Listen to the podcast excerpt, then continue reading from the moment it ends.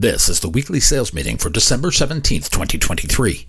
My name is Chris Fleming. You can reach me at chris at cdmediaconsulting.com or go to our website at cdmediaconsulting.com. Today's topic is reluctant closers. There is a fine line between being polite and being persistent. Webster's dictionary defines polite in many ways, but the main definition is this marked by an appearance of consideration, tact, deference, or courtesy. Persistence is defined as existing for a long or longer than usual time, also continuing to exist despite interference or treatment. These adjectives can be used to describe the acts which we as sellers must work at every day. But they do not have to be antonyms, although these separate thoughts of continuing to call on people all while being polite and then asking them to do business with us, these may seem to be at odds with each other.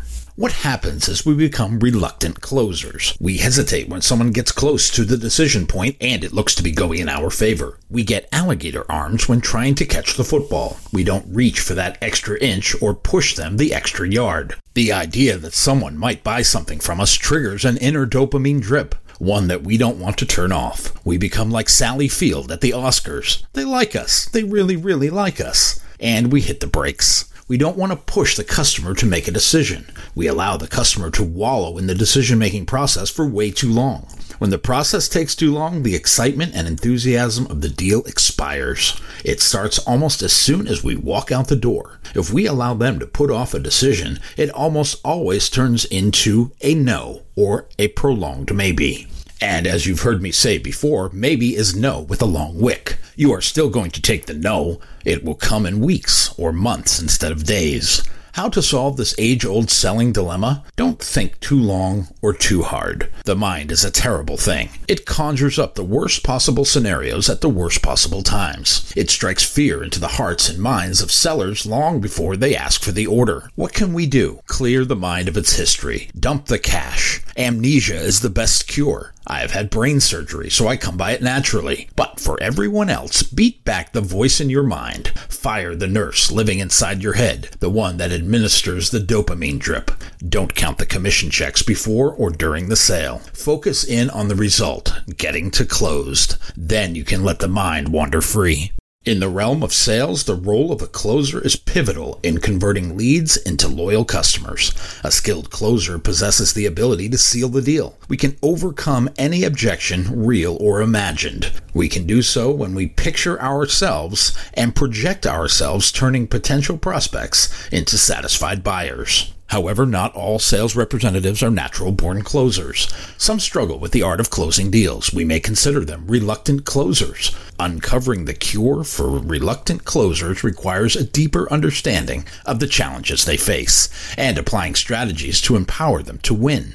Many of this ilk lack self confidence. They fear rejection. They struggle with even the thought of being assertive. Because of this, they live inside themselves. These are the ones that focus only on their pitch and their product. They forget to focus on the customer's needs and concerns. Selfish sellers rarely close. But those who give often get more. Start with understanding what your customer needs, not what you want to see. When sellers lack confidence, they sell from their point of view. When they have supreme confidence, they listen to their customer's needs, and then they will approach the solution from the customer's point of view and with the customer's problem in mind. As Tony Robbins put it, in sales, it's not just about having the best pitch, it's about being sincerely interested in helping others solve their problems. It is the idea of empathy Empathy lies at the core of effective salesmanship. It is casting your field of vision on the world from the other person's point of view. This way, a seller can see the needs, desires, and pain points. This knowledge will help us tailor our offer to a specific need. Sales trainer Jill Konrath says the secret to becoming a great closer is not being persuasive, but in being empathetic and understanding. When we have presented a plausible business solution to a specific and personal business problem,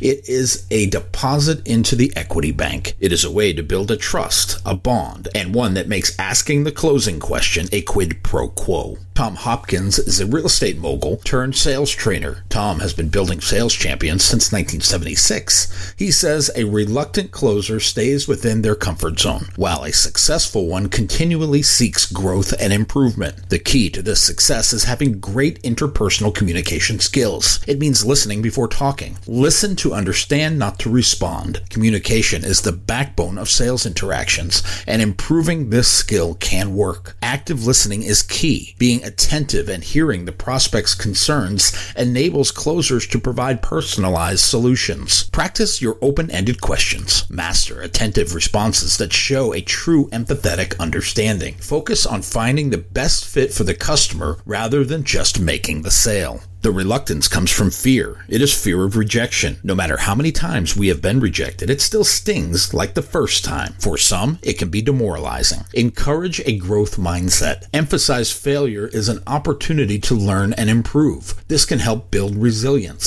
Sales managers can provide constructive feedback. Sales managers can create a supportive environment. It can be a place where sellers feel safe to explore and overcome their challenges. As Zig Ziglar put it, reluctant closers see rejection as a setback, while successful ones perceive it as a stepping stone toward victory. View rejection as a part of the process. Know it is going to happen. Prepare for it. Prepare your mental response. Realize that nothing bad is happening to you. It is a temporary condition you can fight through. Rather than lump all customers and prospects into one vat, allow them to break out. We tend to lump them into stereotypes and silos. Treat them as individuals, each person unique. So is every prospect. Be adaptable to each personality you encounter. Do this so you don't revert to canned or rote answers when you hear familiar phraseology. In the beginning, you might follow a rigid selling pattern or script, and this is fine. But as you improve, your skills improve. So too will your responses to customers. You will expand your comfort zone. It allows you to veer off script as the conversation evolves.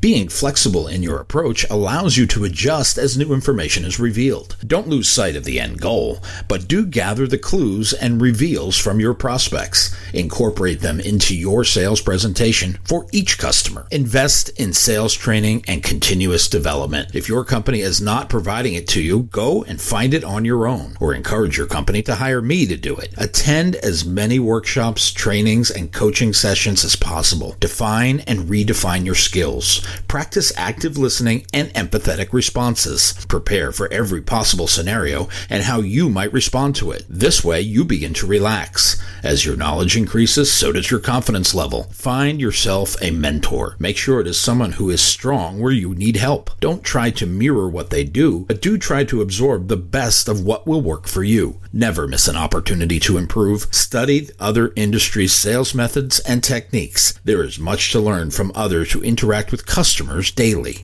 Don't move the goalpost. You can't change your goals, but you can make small victories add up to big wins. As a profession, we are goal oriented, or at least we should be goal oriented. This can be a motivator for those who struggle in the closing department. Set up your sales call to include small victories. Make note of them when they happen. Small victories and progress milestones can boost your self esteem. The more you win, the more confidence you will have at the close. In fact, it may make closing into a foregone conclusion. When that happens, happens, this is a huge win for you, because that is what is supposed to happen.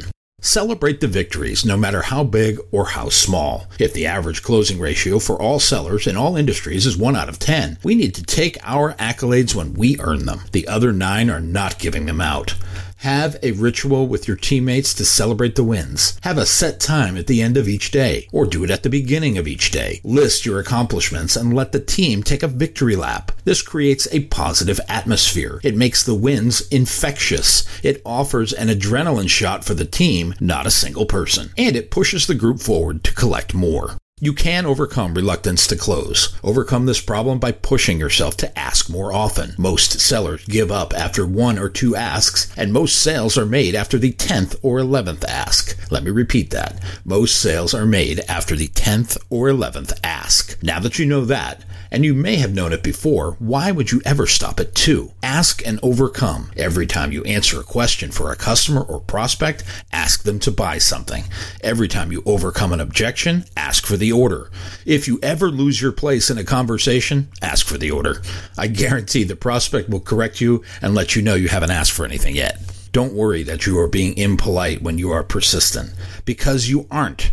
If you believe you are selling something of value that the customer needs and can benefit them, it will not be viewed as impolite. In all my years of managing people, I have fielded only one complaint call about a salesperson asking for the order too often. And my response to my customer was, You would sure want them working for you, wouldn't you? That shut the complaint down because the customer would have loved 20 of those sellers on his sales team. Don't give up too soon. Push forward in the face of resistance, even and especially when you get the first no. Understand you are going to hear that word. Be prepared to fight through it. Focus your tunnel vision on the reason you darkened that person's doorstep to begin with. If your intent was to sell them something, then proceed as planned. If you intended on being a professional visitor that day, don't bother. It might be time to switch careers. We are professional sellers. Never forget this. In sales, we need to ask for what we want. It doesn't appear on your doorstep without some degree of work on your part. Accept this fact. Better yet, embrace it, own it, and master it. Former ITT executive Harold Geneen is quoted as saying, You read a book left to right, but you run a business backwards. You determine what you want and identify the steps needed to get there. This is the challenge we must rise to each day. I will tell my sellers I don't pay them to call on customers. I don't pay them to make presentations. I pay them to close business. Those other things are functions of getting to closed, but the close is what I'm paying for. We need to make sure that is happening, and we are not giving up when the end is near. It is not only playing the game, but it is also winning the game, and we try to win as often as we can. My new book, 52 Weekly Sales Meetings, is now available on Amazon.com. If you like what you have heard here today, please consider ordering a copy or two. You can always send one to a friend. Go to cdmediaconsulting.com right now and you can follow the instructions to order.